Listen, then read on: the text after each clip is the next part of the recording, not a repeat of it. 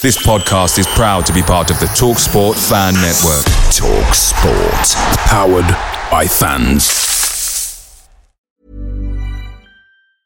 I'm Sandra, and I'm just the professional your small business was looking for. But you didn't hire me because you didn't use LinkedIn jobs. LinkedIn has professionals you can't find anywhere else, including those who aren't actively looking for a new job but might be open to the perfect role, like me. In a given month, over 70% of LinkedIn users don't visit other leading job sites. So if you're not looking on LinkedIn, you'll miss out on great candidates like Sandra. Start hiring professionals like a professional. Post your free job on linkedin.com/people today. The Talksport Fan Network is proudly supported by McDelivery, bringing you the food you love. McDelivery brings a top tier lineup of food right to your door. No matter the result, you'll always be winning with McDelivery. So the only thing left to say is, Georgie, check for Dadsy. You in? Order now on the McDonald's app, and you can also get rewards points delivered too. So that ordering today means some tasty rewards for tomorrow. Only via app at participating restaurants. 18 plus. Rewards registration required. Points only on menu items. Delivery free and terms apply. See mcdonalds.com. Leicester City have a penalty kick in the sixth minute of injury time. Injury time. Injury time. Knockaert takes, Almunia saves, Knockaert follows in, Almunia saves again. And now Watford are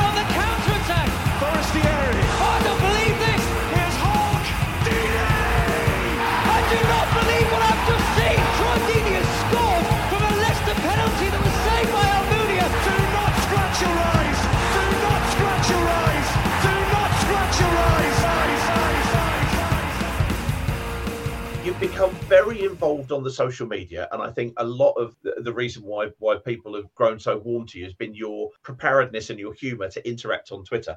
And no more better example than your your friday night curry on away games. This this i i feel is the could become the thing of legend. That, that was great. How, how have you found the social media interaction with people? And and which club would you suggest has got the best level of curry? The social media thing was something that you had to sort of decide if you're going to do it or not. So I thought, well, I'm, I'm gonna I'm gonna interact with people because uh, honestly, and this this sounds like you know sort of whimsy, but I just try to do what I would want if I was a fan. So I, you know, if I was a fan and there was someone tweeting about the club in a position of some knowledge, I'd want them to chat with me or answer a question or you know just not take life too seriously. That's what I try and do, you know. And sometimes you sort of think I've made a mistake here because you know it can drag on, or you get up in the morning and you know you've got loads of things that people have tweeted overnight that you haven't seen, or I, I refuse to give in because I think it's a good thing. I think you know what what if I was if I was covering Man United Liverpool, it may be impossible because you've got so many people who, who would tweet you. But at a club of Watford size, you know one of the things I like about it is that you you sort of you know people, and I'm not going to say it's not like when people go, you know, this village is lovely, everybody knows everybody. Watford isn't that small, you know. I don't know mm-hmm. everybody. You get to know faces, and people recognise you, and I think that's great, you know. And I, I'm I'm no celebrity, but if someone you know wants to, I've seen people in car parks come sidling up at away games and ask me about something. Great, you know. Why wouldn't I want to do that? Because up until a year ago, I was that person wanting to ask that question, and I wouldn't mm. expect someone to be rude or or knock me back. So I treat people the way I like to be treated. I enjoy the social media, social media interaction. If it ever gets to a point where it gets personal, I, I've had one or two situations where people have have made it personal, and that that yeah, that's testing me because I don't think that's fair. You know, I don't. I don't think it's fair to make it personal. I have to retain a, a degree of decorum on there, and, and I, I can't sort of throw the, the crap around that some people like to throw around. So you know, I, I just don't like that. I don't think there's any need for it to get personal. I think you know we can all disagree on a range of subjects without it turning nasty. And you know, just because someone rants and raves at me, I'm, I'm not going to change my mind. You know, it's a bit like referees on a Saturday afternoon. I've never seen a referee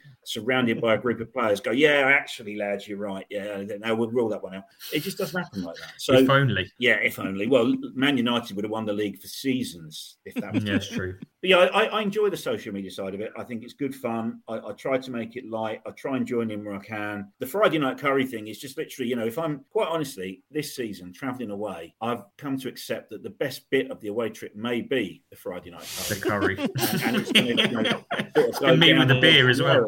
You know, I, I do. I mean, and I love, look. You, you see me. I'm I'm not small. I do like my food. I don't drink. I don't smoke. The only vice I've got left is food, and I particularly like food of the spicy type. So that's what I tend to do. And I mean, it, I, I, wrote a piece about it a little while ago. You know, I found out last year that I, I'm autistic, and I never understood why I used to be so organised about things and why, you know, if I was going to a restaurant, I needed to look at the menu every day until I actually got to the restaurant. Now I'm traveling for away games, you know, it, it's taken it to a whole new level. So I book my hotel and then I find an Indian restaurant and then I look at them both on Street Map and I look at them both from the aerial shot and then I work out where I'm going to park. And then once I've done that, and I can get onto the menu, and then I'll spend maybe two weeks just perusing the menu every day, just in case. But the sheer, it's never happened yet, but I've, you know, just the sheer they decide to take pilau rice off the menu. I need to know about that in advance. But they never. but I just like to know it's normal to me, but I understand if you're not someone who has the same traits as me that checking a menu sometimes twice a day, every day for a couple of weeks might seem a bit odd, but it really brings me a lot of comfort. So when I once I got my hotel and my restaurant sorted out, then I work backwards and think, okay, this is quite a long drive. I'm going to need to stop. So then I work out which service station conversation I'm going to stop at. And then I'll do the same thing, check out what the food options are, where the toilets are, where the car parks are. Have they got a Smith's? Have they got a spa? Can I get a bar of chocolate? Once I've sorted that then I work backwards and think, okay, I'm going to be leaving the training ground the Friday morning after press conference about half nine. And I literally map my day out. That makes me dead happy. And the, the last piece of the jigsaw, of the journey on a Friday. So it's press conference, service station, to hotel. When I get to Curry House, it's like, wow, that's it. There's nothing else to stress about. I can really enjoy it. It's been a mixed bag, I've got to say. You know, some of the curries have been absolutely superb. There's others. I can't remember where it was, but the, it was a really old style Indian restaurant, you know, with the sort of flock wallpaper. Oh, brilliant. Um, brilliant. You know the one I mean, where yeah, yeah, yeah, yeah, yeah. They've got they've got like the twenty best Bhangra songs on loop. Love it. Long, you know. They're giving red roses to the ladies when they leave, that sort of thing, you know. And this place was uh, it was it was certainly yeah a bit old old styling. And on the menu they had prawn dishes, chicken dishes, and meat dishes. So I said to the waiter, "The meat dishes, what meat is it?" And he went, "Is meat." so I said, "Yeah." What meat is it? He went, is meat. So I said, I'll have the chicken then. I mean, I have to say the best one, the one I'd recommend and it happened just by chance. Sunderland away, I found this place 15 minutes from my rep, from my hotel, and it didn't didn't bode well when I got there. And it had like one of those 1970s fluorescent signs outside, you know, and it, it had adverts in the window for Skol Lager, you know, which I, brilliant. I don't think made now, anymore, excellent. And then when I got inside, now this must be a northern thing. I don't know. I mean, I, I apologise to any north people from the northeast that I offend, but it seemed to me that you know that everybody bar me had I'm their curry with chips. You know, I mean, it was just you know, they, I'll have a chicken tikka masala and chips. I'll have a lamb bhuna and chips, and they weren't like French fry chips. They were like the big thick cut Big chips. you know. thick potato. You're like going into, yeah. a, into a, a, a Beefeater and saying, "Yeah, can I'll have the Sunday carvery, but can I take the roast potatoes out and put rice on the plate?" you know, it's just it just don't sit well with me. It's not and good, better still, is this table to my left. I mean, I always eat on my own, so that always means you get people looking at you thinking, "Is he, a- you know, what is he? Is he a, a spy? You know, is he a murderer? What is he?" Because he's on his own. You know, people eating on their own, you're always a bit sus. Clearly, clearly, somebody has seen you at an under game, and presumes Well, yeah, you know, let's be honest. I've got the track record. Though. I go to 121 games. I eat on my own, and I stay in Premier Inns. I mean, you know, It's a lot of red flags. yeah, appearing on a crime watch near you soon. But this table to my left in Sunderland, there was a table of six. You know, it's quiet. I could hear them ordering, and they said we're going to have starters. And I thought, oh, that's interesting because there's a whole range of really interesting Indian starters. What I found amusing was they decided to pick all of them, all six, had the starter choice that surely wouldn't test an Indian restaurant chef. They all chose prawn cocktail. I mean, Fantastic. Wow. you know, I, I, I can, you can imagine the chef sitting out the back thinking, I've got all these tikka things. I've got, you know, I've got a big Yeah. tandoor here. You know, I've got lamb that's been marinated. You know, I've lovely vegetables. And you want prawns in Mary Rose sauce with lettuce With lettuce. and some brown bread triangles. You know, it's just the cold butter that destroys the bread. Yeah. yeah. And, and that, so I'm still I'm still reeling. I'm still reeling from um, the, the prawn cocktails, and then they got into main courses, and yeah, that's we had the lamb bhuna and chips. I thought you were going to say ham, egg, and chips then or something. No, the main no. Then course, someone ordered. Someone ordered the tandoori mixed grill Hmm. and chips. I mean, there's not even a sauce to pour over the chips. I mean, that, Oh, that's dry, that's isn't it? Basically, it's just meat and chips. That is dry. No, Well, they're, they're in the north. They, they'd, they'd have ordered extra gravy, surely. They, yeah, No, gravy no, would have no, gone on no, it. Yeah, no. yeah, yeah. No, I mean there was, you know, that that that's that's Philistine level of food ordering. That is when you have chips with a mixed grill. And a couple of people had uh, some. One of the one people had a, a biryani, but not too hot. Do you, there's no there's no spice in the biryani. they don't even. I mean, the curry pot don't even come out the cupboard for a biryani. To be to be fair, last time we went for a curry, I forget what you was it a naga that you I had a naga Yes. chicken, yeah, and I that- went, that- I went, that'll do me, and that was that was a mistake. Yeah, you struggled with that. Yeah. I did struggle. Yeah, I did. It was more the next day I struggled with. Just to finish my story, though, not only the table of six start with six prawn cocktails, and somebody had a tandoori mixed grill with chips, but they hung around for dessert and they had all these nice, you know, sort of like the Indian kulfi ice cream. And oh no, no, no, we'll have six portions of Viennetta, please. Oh, this Ah. is brilliant. This is fantastic. This is fantastic. I just felt like saying to them, look, I think you've come to the wrong place. You want a Toby Inn or a, a Yeah. Berni, Berni Inn from Berni like Inn. the late 70s, early 80s. You know, 'cause Yeah, exactly. If you go there, you can still get Black Forest Gateau, a nice steak dinner. So, yes, Oh, that was my favourite curry was Sunderland. But, that, you know, a curry's got to be bad for me not to eat it. So, um, if you didn't know it already, that bit of the A1 that stretches up from where it kind of stops near North Yorkshire and it goes up and you get past Middlesbrough and you hit a little bump in the road. And that that is that is the time portal that takes you back to Sunderland in the 1970s, Yes. along with prawn cocktails and brown bread triangles. What can you say?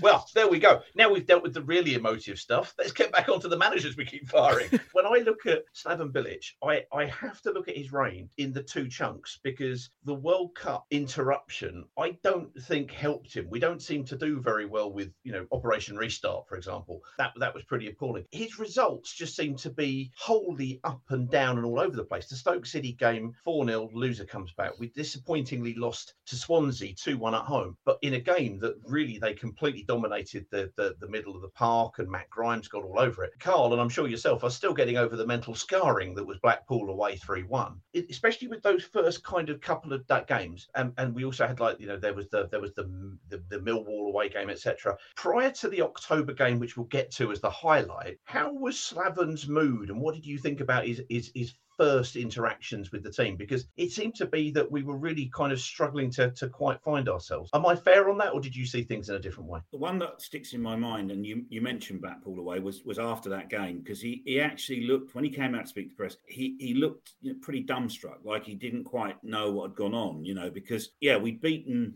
Stoke and we'd lost against Swansea, but you know it wasn't that bad. It's just Swansea were good, but Blackpool, you know, that was just an absolute surrender. We were one all, and we were trying to win the game, and then in the last fifteen minutes, we just rolled over and our bellies tickled. And you've seen him when he was a player and as a manager, he's not that sort of character. You know, he's not someone who's going to take folding very well. And just I remember him talking to press, he just looked absolutely shell shocked. You know, he didn't quite know what to say. He didn't have a ready answer for it. What I admired him for was he didn't try to excuse it and say, yeah, it was all right. He called it what it was. But yeah, I just remember that that Blackpool game you know, he looked in a in a real state of shock after that one. And then, like you say, I mean, Millwall away was just every every time during the season we've had a bad performance, you thought, well, that's it, that's the absolute nadir of the season. And then, you know, the players go and prove that it wasn't. You know, just when you think that there were several layers to the bottom of our barrel. So, I mean, again, after Millwall, I mean, Millwall was just was so bad. And again, he didn't try and dress it up. You know, he, he, he literally said, you know, all I was trying to do in the second half was score a goal. You know, we were 3 0 down. I remember sitting in the stand because you can see the away end and there were people leaving at 3 0, you know, and I remember the pictures of people being on the train platform before the half time whistle had gone. What we have to look at is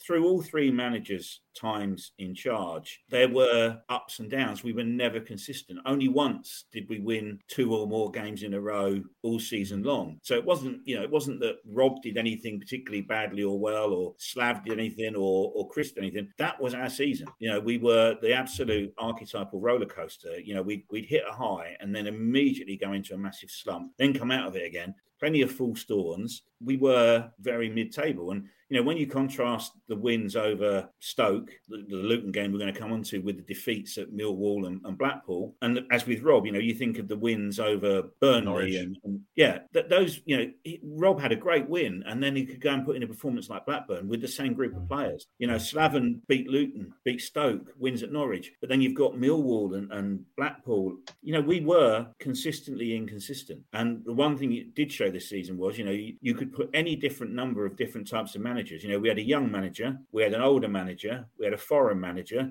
Last season, we had an England manager, a Champions League winner, and a young bloke from Spain, and none of them have been able to get any level of consistency out of roughly the same group of players. The, the question is, why were they inconsistent? Why do you think they're inconsistent? When you come to Watford as a player, you quite quickly will get the gist that if things don't go well, it's not going to be falling on your neck. If you look back last season, you know there, there'll be plenty of players who were here at the start of last season who will have seen three managers come and go, despite the whole problem being their own you know shitty performances. So after a while you start to work out and you know i'm sure that transfers to eh, you know lots of workplaces. If you're in a, a, work environment where if, if the business doesn't do well they sack the boss and they keep doing it in the end you're going to realize that doesn't really matter how bad you do you're never going to get the heave ho so i don't think that helps. I think similarly you know you get a group of players and you bring a coach in and you try and mold players to that coach. And then you get rid of that coach and bring in another one who plays a completely different style to the one you had before. And then you try and get the players to mold it. And then you get rid of him and you bring in another coach who's got a different style altogether. You know, to defend the players, they, you know,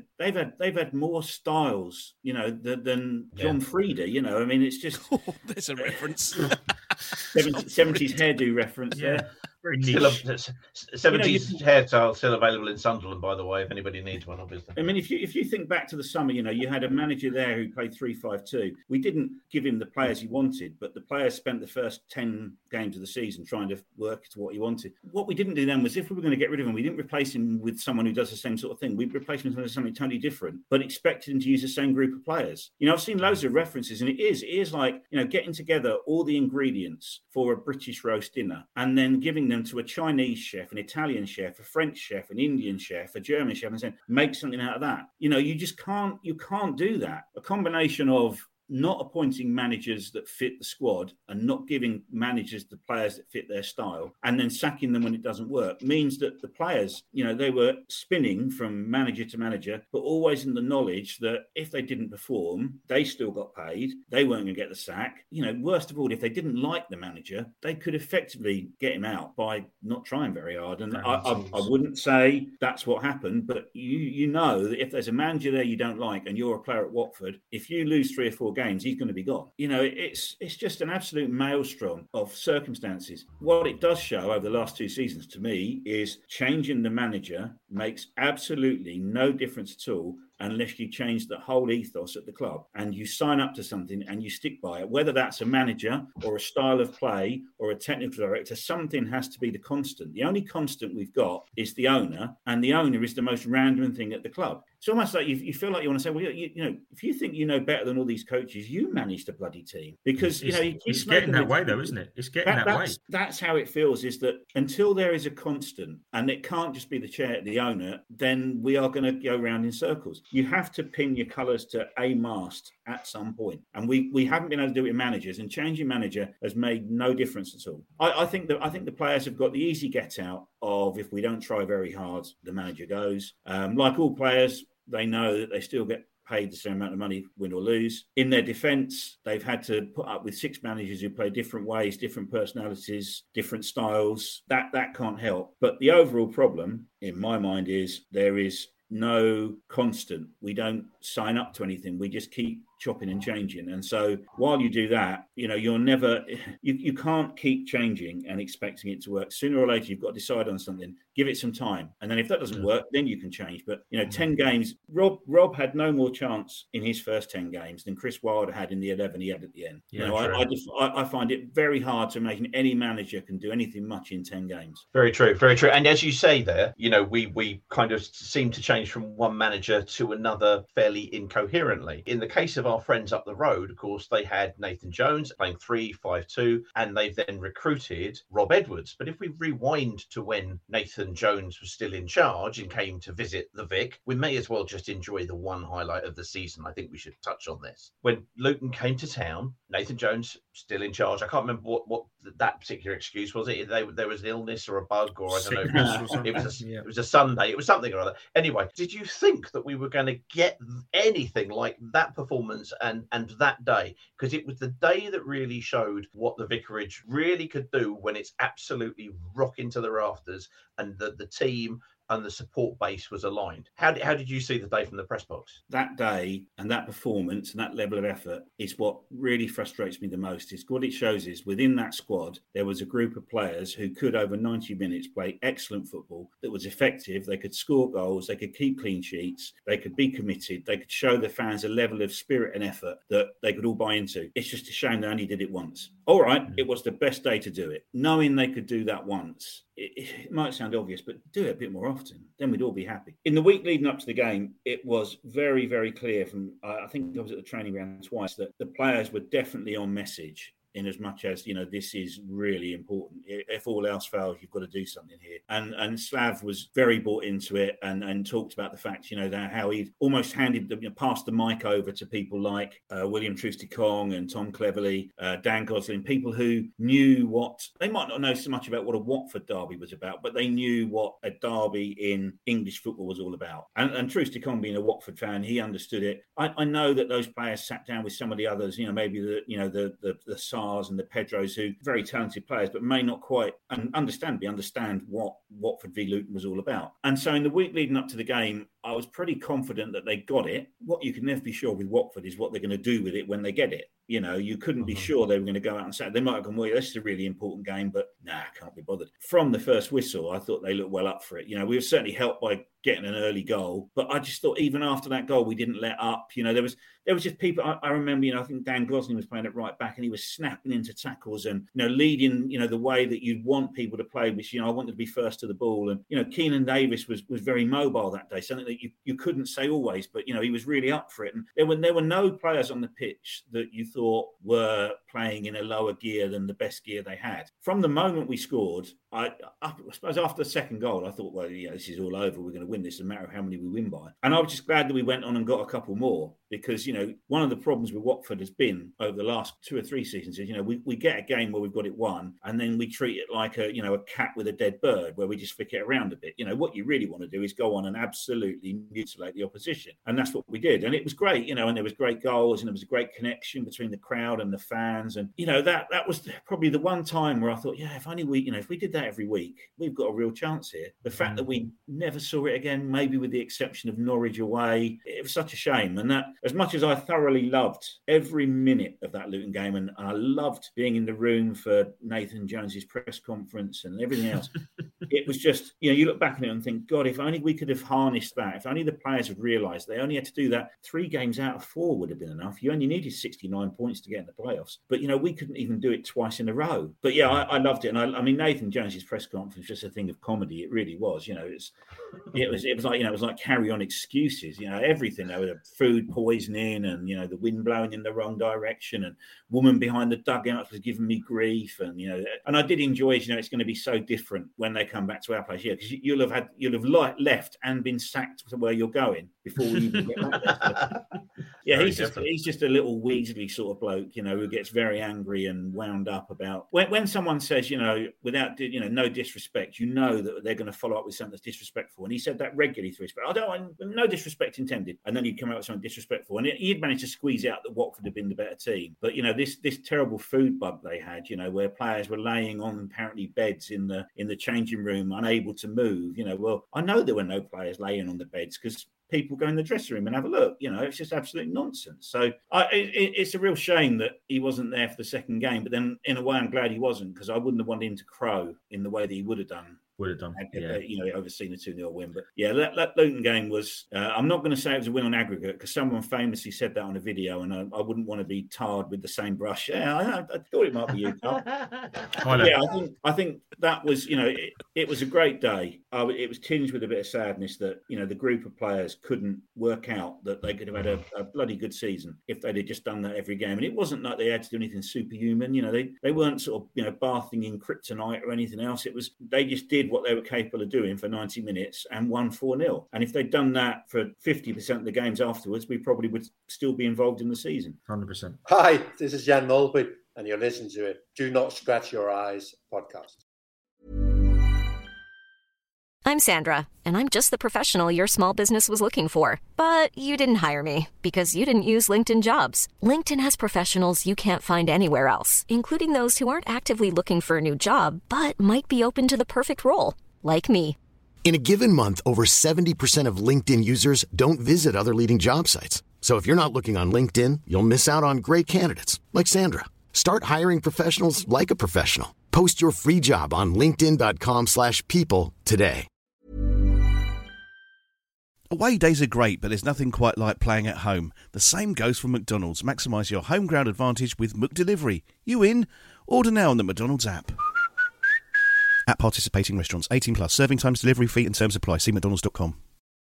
one of the things then after the World Cup break or whatever we want to call it, and uh, which I remember the the last game was away against Bristol City, and we just didn't Well, that was a turn up. cracker, and that was, yeah. Oh yeah, was awful. And, and we were, we had a run of, of of of draws, but one of the things that started to kind of creep up on us was there was a a few players playing in the under 21s and and coming through actually they also playing in the under 18s in the in the FA Youth Cup which kind of started to kind of capture a little bit of imagination. And finally obviously for the uh, for, for the game against uh, Blackpool at home which we won 2-0 68th minute we bring on Toby Adeyemo who comes on scores in the 72nd minute most poignantly as it could possibly be on the GT day. Such a moment in in in the stands. As somebody who gets to go into the, the press conference and did that permeate to the club? Did they really understand? Did, did Slaven get and understand the importance of that moment? And how did you see some of those players such as Jack Grieves starting to kind of get a sniff and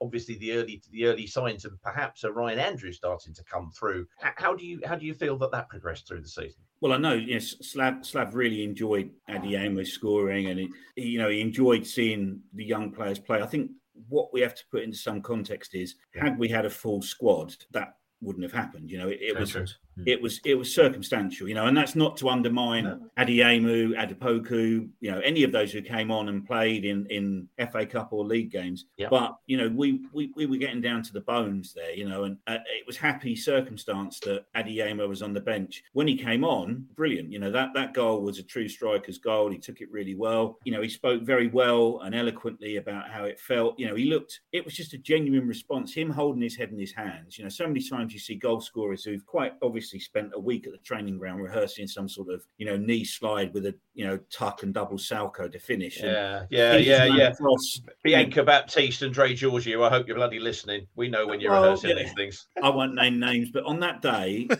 he probably he would have celebrated. He celebrated how a lot of us would have done. There was that initial "Yeah, I've scored," followed by "Shit, I can't believe this." You Mm. know, it was it was Mind lovely. blown. It was it was great to see. You know, I, I it was one of the one of the best moments of the season, and you know, it was great for him. And around that time, you know, to see him, like you said, Jack Grieves. Adu-Poku, you know, the, the cup tie at Reading when a lot of the youngsters got a chance. You know, that, that took me back to the days when reserve team football meant if you played well, you got a chance in the first team. You know, you'd go and watch the reserves and there'd be a couple of youngsters in there and you think, oh, he looks good. And then they'd pop up in the first team.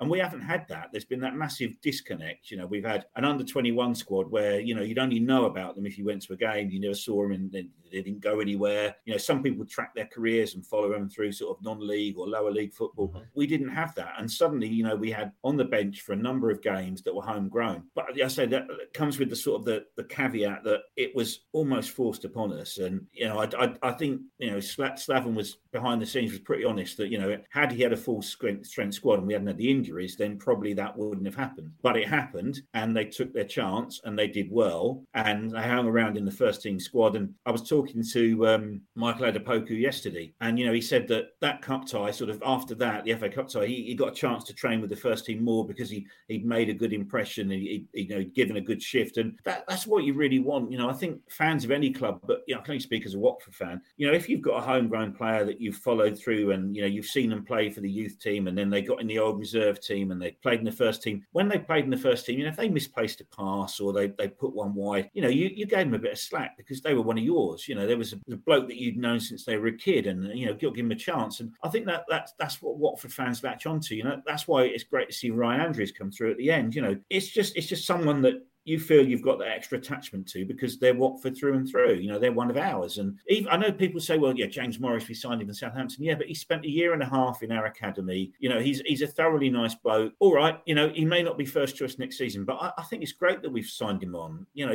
we're never going to go anywhere if what we feel we have to do is continually sign two players in every position because we can't produce anybody ourselves. You might as well then scrap the academy and we'll just go and sign blokes out of non-league. You know, it's we we, we need that that lifeblood, that conveyor conveyor belt of players coming through. And I think, as much as it was down to circumstance and it was down to injuries, it was great to be able to give a platform to young players and see them take it and see their reaction and, and feel the buzz around Vicarage Road and for the weeks afterwards. You know, the, loads of people are interested in the Toby Adeyemo story, you know, and mm. I'm, I'm, sure that, you know, people have read about Ryan Andrews and they remember his dad. If you're old enough, his dad was a player. That, that's, that's the sort of stories we want. You know, it's great when you go and sign a, a star player. It's great that João Pedro is going to go on and have a great career, hopefully at Brighton, but there's nothing quite as special as someone, to use the old phrase, has come up through the ranks. You know, he was a YTS and then he was in the reserves and now he's in the first team. You know, our, our ultimate legend at Watford, Luther Blissett, you know, was exactly that. He was a, a, a lad that came through the youth team, you know, started playing the Southeast Counties League, went into the midweek league, got his chance in the first team, became a legend. You know, under the current regime, he probably would have been left the club after the midweek league because, you know, the, the pathway to the first team is blocked. And that phrase is used a lot, but you need to have a pathway. You know, it's a chicken and egg situation. Good players in our academy are not going to stay if they don't see a pathway. You know, you need to have that pathway. So you've got to create that pathway first, and then you know, then they'll stay. So you you've got to give players something to aspire to. And I think this season we've shown that we, you know, we do give young players a chance. I hope that continues. The other thing I'd say about that time that you're talking about there is you've also got to bear in mind around that, you know, we're, we're coming into January transfer window, yeah. which is when I felt for me when things started to go awry with the Slaven and club relationship because ah. he'd been very clear, you know, probably all through December, not quite as vehement as he was in January, but certainly through December, you know, he was talking about, I've told the club what I want, I've given them a list, I've made it clear, you know, perhaps naively, he and, and those of us in the press that he was talking to thought, well, this is pretty clear what's going to happen in January. He's given them a list of positions and we're going to go out and sign players in those positions and everything's going to be hunky dory because that's not what happened in August. We thought they may have learned. When I think back, you know, he was always wanting two wingers a centre forward, and most importantly, an experienced midfielder. And what we brought in was two right backs, or a right back, two centre halves, and a very small striker. And I think after that, you know, I sort of sensed that he didn't lose interest, but he sort of thought, well, you know, we're not we're not on the same page here. You know, they've not listened to mm. me. They're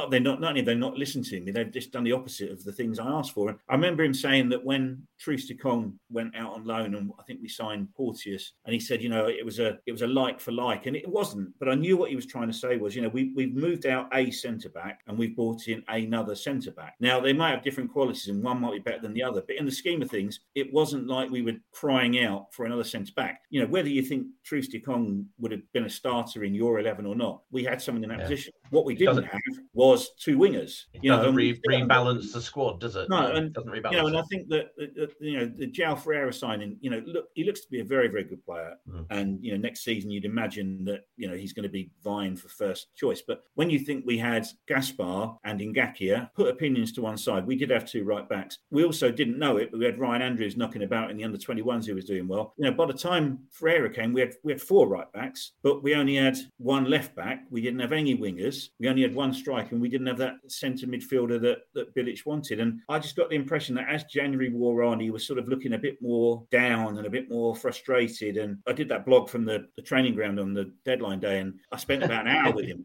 just chatting to him, and you know, he, he knew then that he wasn't going to get any of the players that he wanted, and he wasn't, you know, he wasn't angry about it. I, he, he's just frustrated. I've spoken to him since. I spoke to him when on the day that the new manager was appointed, and we were talking about things, and he said, you know, I, I still think he said perhaps I'm being stupid, but I still think had I been able to get what I wanted in January, we could have made it into the playoffs. You know, maybe we wouldn't have finished top two, and maybe we would have scrambled to get there, but I think I would have made it if they'd just listened to what I thought we needed. I don't think he was, you know, he wasn't bitter he was just, it was a bit like, well, you know, why, why have you brought me here and why have you asked me what I think if you're not going to pay attention to it? Pay attention to it, yeah. yeah. And that's, you know, it's going to be the same with Valérien Ismaël and Ben Manga. You know, we all hope that, that, that between them, those two are going to mould the squad like the way we said, you know, whether we sign players that fit around a manager's style and what he wants. But lurking in the background is that other figure who's been there the whole time, who's who's always been present and is the, as I said, the one most random thing at the club. You know, if Rob couldn't get what he wanted and Bilic couldn't get what he wanted. And you know, as far as I know, they've not really asked Chris Wilder what he learned through his time. You know, we've just got to cling on to the hope that they might suddenly decide that listening to Manga and Ismaël is the way forward. Because if it isn't, we could just be doing another three three manager season. Yeah. Jan- January was pivotal for me because talking to to, to Slaven a lot and, and just seeing his body language as the month wore on, he sort of it was that it went from I'm quite hopeful that we're going to get what we need to we haven't got what we need at all, and I'm not quite sure where we're going to end up. You know, well, we know where we ended up. He lost his job. I, think, I think the other thing that happened in January was we got rid of a lot of August. We saw the Crow go to uh, Uden. Uh, did the Crow go to Udinese? Where did Bar- No, we went No, to, we went Charleroi. Charleroi. Okay.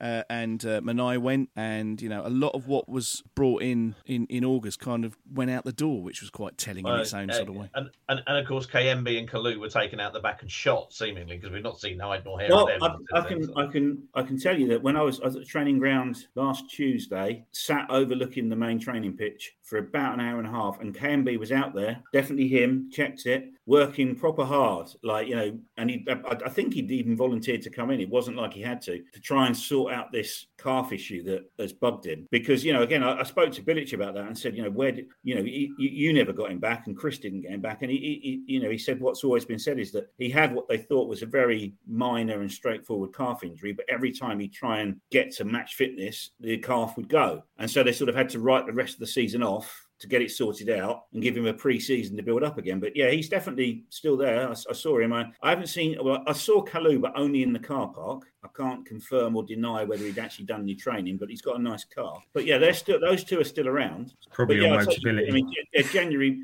But let's be honest. I mean, you know, Manaj. The times that he played, you could have taken him out of the team and played with ten, and it, it wouldn't have made a great deal of difference. I, I'm still not convinced he actually touched the ball for the goal that he Birmingham. played. Yeah, I no, mean, he didn't. He didn't think I wrote somewhere that you know he may have diverted it with the draft from his foot that was created by him swinging at it, but his season pretty much was summed up at Preston when he, he Preston, had two, yeah. two great Oh. chances. Yeah. You know, great chances where you know, all right, you, you know, scoring's one thing, but at least get him on target. Yeah. Uh, and you sort of thought, yeah, this bloke's not much cop. when we did the preview shows, um, we we have uh, uh, kind of guests on from from most clubs, uh, except occasionally played people like Stoke. Cheers, guys. But uh, the guy came back on from Preston, and even from when we when we got the return game, he actually went, and your guy missed that when it, it was harder to to to miss, Yeah. and oh, worst miss we've seen all season. It's like, yeah, thank, thanks, Ollie, Thanks thanks. When you think back to that, you know that that game that was sort of what quite early on in well, Yeah. when you've only got ten league games, it, it's always going to be quite early on. But had Rob had a different striker to play in that game, we could have won at Preston. Who were a team who weren't suffering many No. defeats; they were not letting many goals in, and yet we created two or three decent chances that day. You know, a different striker, but Manaj tucks one away, we win one 0 What does that do to to Rob's season? But as we said earlier, you know, he, he came into the season with two strikers that he didn't particularly want, no wing backs. You know, he only just got a left-footed midfielder, uh, sorry, left-footed defender. You know, it, it just goes back to what I said. You know, we are expecting managers to make something out of things that they don't recognise, don't need, or don't want. So yeah, January, but I, I wasn't surprised. You know, Manaj wasn't. I mean, he was either he was either not playing or injured for most of the time he was here. Bayo, I, I- I actually thought Bayo as an impact sub, Yeah. you know, might might have been quite useful for 15 minutes, but again, we needed to move on some of the overseas players because we wanted to bring some more overseas players in, and you just can't have a squad full of overseas players. So that was a sacrifice there. And the other thing about January is, you know, Porteous is going to be a very good signing, no doubt about that. Hoedt, jury's out, but it does give you that left-footed option, uh, and he, you know, he is a, he's a very good passer of the ball. Uh, uh, maybe his biggest problem is that he, he's, he thinks he's slightly better than what he is. But then, you know, if you play to the level that he has, you might think that if you're in the championship. But the proof is in the pudding, and you know, it, jury's still out. But th- those two, you know, are going to be good acquisitions. As for the striker from Benfica, whose name I'm not very good at pronouncing, Araújo. En- Henrique Araújo. That's the most baffling of loan signings ever. That is, you know, when you think that what Slaven was basically saying was, look, you know, I need another Davis, someone like a Davis, need a big bloke, you know, to lead the line that can be our pivot, and we go and sign a bloke who's what five seven, just the complete opposite of of what we've got, and so. You know, you could never see how you could play Araújo and leave Davis out, but then you could never see how you could play them together either. So I, I don't think I, I think he made one start Araújo, maybe two. You know, and, and you know you know your goose is cooked when you start running out for the under twenty ones on a Tuesday. You know, and, and even then he, he- I felt sorry for him. He, he just looked he just looked completely shorn of all confidence. You know, even in the twenty ones. obviously with the you know it, it the, the Preston game I remember being at the end of the transfer window because we thought that um we thought that Sarr was going to move on. This transfer window in January, obviously, we just had, you know, we spoke about Giaretta earlier on, we'd had Ben Manga arrive and also Helena Costa.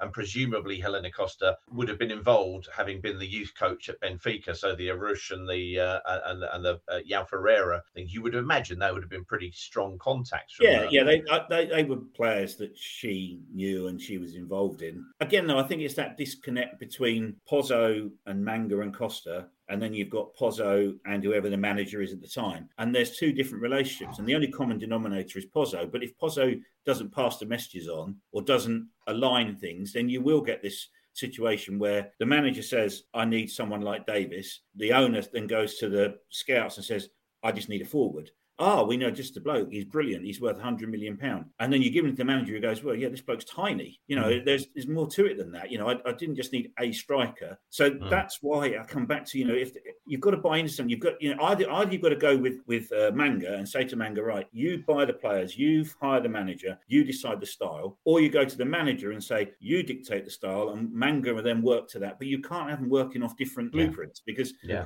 you end up with what we've had for the last two seasons: good managers, potentially good managers potentially good players, but none of whom fit together. It's it's like trying to do a jigsaw, but the pieces are from a different puzzle to the picture you've got. You know, it's never going to work. They will make a picture, but it won't be the one you want. And it's exactly the reason why Rob Edwards has slotted into the former playing three five two. He's made some adjustments, but actually, what was there was you know he knew what he was getting. Mm. he knew it was it was what he needed. It was an intelligent piece of management recruitment. Interesting, as you say, it started to go off a little bit for, for, for Slav in around that time. He wasn't getting what he was asking for. And I think the problem with Slava, again, almost identical to, to Rob when he actually left his, his last four games, a win, a loss, and two draws. In, terms of that, it, but of course, it wasn't enough. We were losing sight of the playoffs, and then it was a question of okay, we're gonna we're gonna roll the dice, or we're gonna stick everything on red, or we're gonna stick everything on black. In, in in casino terms, making the change was it was it a surprise when when Slaven kind of moved on, and how was Slaven's relationship with? Uh, you mentioned obviously he was frustrated frustrated, but it seemed fairly kind of sounds like he was fairly placid about it. Did, did he did he feel this was just an inevitable kind of thing at the end, or was was he surprised that change was made? Anyone who can, you know, as I say, he joked about who hasn't been Watford manager. I think he was realistic and that you know he wasn't expecting to get a testimonial at any point. um, from Watford, and you know, so he, he knew he knew that you know you were really just waiting for for you know the chop to come. Even though January hadn't gone the way he wanted, I think he felt he was going to see the season out. And like I say, you know, in, in my in my private conversations, he's, he's, adamant. Had they listened to him a little more in January, we would have made the playoffs for sure. But notwithstanding that, that if they'd have stuck with him, we would have snuck in. And I, I like Slav, and you know, I say I talk to him quite regularly, but it's easy sometimes just to forget that around that time, we you know some of the performances, even though we weren't losing every week, were, were pretty insipid. You know, I mean, you know, they, they weren't it wasn't like we were drawing games and you were thinking, God, how did we not win that? You know, it, it was pretty, pretty, you know, poor stuff. And my main criticisms of, of Slaven, I've talked to him about this, is that, you know, there's this absolute refusal to divert from his plan. You know, it was quite obvious that we didn't have the players to fit that, but he was still trying to, you know, knock square pegs into round holes. You know, I, I seem to remember, I might be wrong, I seem to remember thinking at some point, you know, you've got to play Davis and Araújo together just to see that either it works or it doesn't. It doesn't. Yeah. But we never never did that, you know, and it just felt like there was a, there was a bit of stubbornness on both parts. There was a stubbornness from the owner that you know he wouldn't be told what to do by a manager and he'll sign the players he wants. And then when that didn't happen, there was a degree of stubbornness on Bilic's part that well, you know, you're not going to give me what I want. I'm just going to forge on with what I think is the right thing to do because you've not supported me. And I, I don't think their relationship. I don't think anyone has a relationship with the owner particularly. You know, I don't know how much interaction any of the coaches has with the owner. It's mainly done through the chairman and, and latterly through through Manga and you know Giaretta, some of a bit of a go between as well. But uh, you know, I think by the end, Slaven was just hacked off that he hadn't got what he wanted and, and was trying to you know do the best he could. You could see that it, you know it wasn't great. Was I surprised? No, I wasn't surprised that he got the chop, but only because we're Watford. If you if you look at other clubs, I mean, you know, if, if Burnley had had our owner, you know, would would they have changed manager after five or six games at the start of the season when they weren't winning? You know, that's that's what you've got to think about. Is Watford have you know it's it's so so not a surprise, and I'm so bored of all the you know the Gary Linekers and the, the jokes about you know yeah going in for three seasons, spring, autumn, and summer. You know, yo ho ho ha ha ha. We have bored it upon ourselves. That is what we are. And if it was any other club, we'd be making the exact same jokes about. And if, if mm. you know, if the owner's offended by any of the comments about changing manager or lack of consistency or any of the jokes he sees, that, that's what he's created. It's, it's nobody else. It isn't like there's been a. We haven't had fans voting. You know, we haven't it, it's not been that players have been, you know, carrying placards, sack the boss. It's always been a decision from the top. Uh-huh. So any any of the ridicule or humiliation that the club comes in for is warranted and justified. And it, if, if Luton did what we did, we you know we'd have we'd have memes and everything going round, and and so it's no surprise they do the same to us. So I don't think in hindsight, you know, Slav did himself any favours towards the end, but I don't think he was shocked either. You know, that's that's Watford. If anything surprised me, it was that not because he did badly, but it didn't come sooner. In as much as with every game that went by, if you thought you weren't going to stick with Slav, you were giving a new man a game less to do anything about it. You know, you could have said, well, I don't know, if in February, early February, you thought Slav wasn't your man, make the change then. We didn't. You know, we held on a bit, and so you're then asking a manager to come in with 11 games to go when we are off the pace, not looking like catching up. Got a squad that's a bit imbalanced all over the place. They're demotivating a set of fans who feel, you know, totally let down. So it, it, the mood, the mood then wasn't particularly great. And Chris said himself when I interviewed him, you know, he, he took over, but he didn't realise he'd done his homework and he knew things weren't great, and he knew the squad needed a lot of work. But until we kicked off a QPR, even he didn't realise how bad it was. But 10 Oh, minutes in, Yeah. Yeah, that's it that's was. when it was summed up for me that game. I was at QPR. The writing was on the wall for me at the at the end of that game. We weren't going to get in the playoffs. I wrote the piece for the Observer, and you know, I said to him quite honestly, when did you, you know, because he's a diligent bloke, and he would have done his his homework. And like when Bilic came in, you know, it's pretty obvious that they were sounding out people well before they got rid of Bilic, because you, you don't sack a manager in the morning and ring a bloke up in the afternoon. The and he afternoon, agrees yeah. it, you know. it, it was it was lined up. So and he, he would have done his homework, and you know, he knows he knows so many people. What he's one of the best connected people in English football that I've come across. He knows everybody. And so I said to him uh, when I spoke to him last week, you know, when when did you realise it might be even a bigger task than you thought? And he sort of laughed. He said, "I'll be honest, it was ten minutes into QPR. You know, he said we just didn't turn up. We were all over the place. You know, we were playing a team that hadn't won in weeks, and yet we were making them look like Burnley. Mm. You know, he said, and I could detect from the the terraces to my right just how." Hacked off, disenchanted, fed up, angry the fans were. He said, and I thought, God, I've got an even bigger job here than I thought. You know, he summed, he sort of, sort of sussed it out pretty quickly. Ten minutes into the QPR game.